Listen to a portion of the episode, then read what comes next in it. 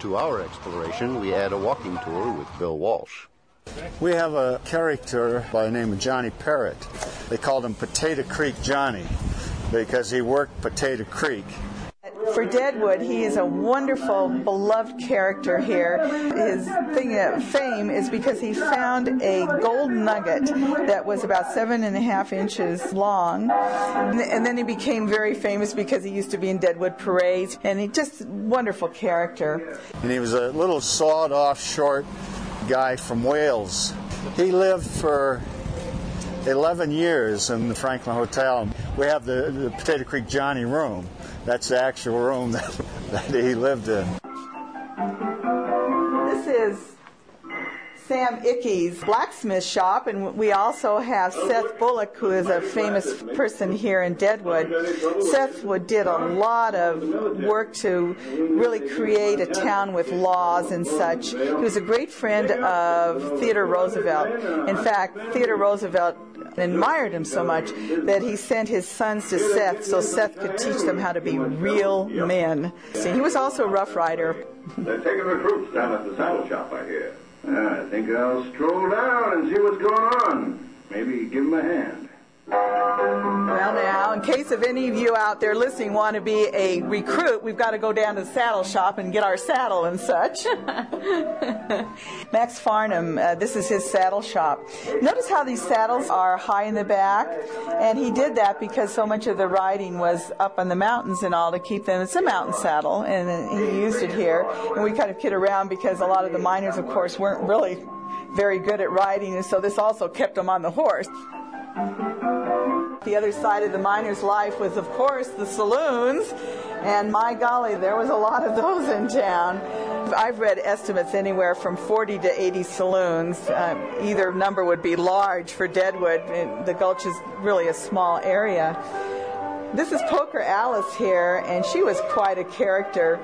She learned how to play poker from her first husband, and he died. And when he died, she went to a gaming place and started to bet and found out that she was extremely lucky and really had a good poker face and would win most all the time. So she decided she was be, going to become a professional poker player.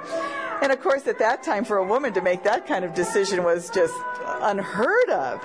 She was a very beautiful woman, got wore beautiful gowns and such. But as she got older, and she had, I think, six children, if I recall, after her third husband, she tried on his clothes one day and decided, my gosh, these things are darn comfortable. And so you see most pictures of Poker Alice with her khaki shirt on and a skirt and her army hat. Well, this is a famous saloon number 10. When visiting Deadwood, you will learn about gambling, gold, and Wild Bill Hickok. At the exact location of saloon number 10, we meet Jeff Zimmerman. This was the original location of what is now saloon number 10. It started out as a gold claim. All the claims back in that period were numbered. So this was claim number 10, and it also doubled as a bar and a gambling facility. And this is the original location where Wild Bill was assassinated. Born James Butler Hickok in Illinois in 1837, Wild Bill was an expert marksman, and it's reported that he killed at least 21 men in fair gunfights. It's not certain whether he came to Deadwood to find gold, win in poker, or clean up the town. One thing is for certain his murder made both Deadwood and a poker hand famous. Wild Bill was holding two pair, aces and eights, when Jack McCall shot him. The hand will forever be known as the dead man's hand. Wild Bill Hickok, interestingly enough, even though Deadwood is really famous uh, almost because of Wild Bill Hickok, was only here for about two to three weeks.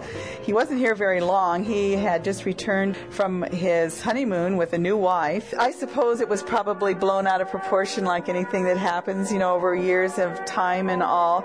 But he was considered the fastest gun in the West. He was with Bill Cody for a while. He tried to be in show business, but he didn't like it at all. The story goes that he ended up killing one of his deputies, a very dear friend of his. His eyes started to go bad. I think he had night blindness, uh, something of that sort. And unfortunately,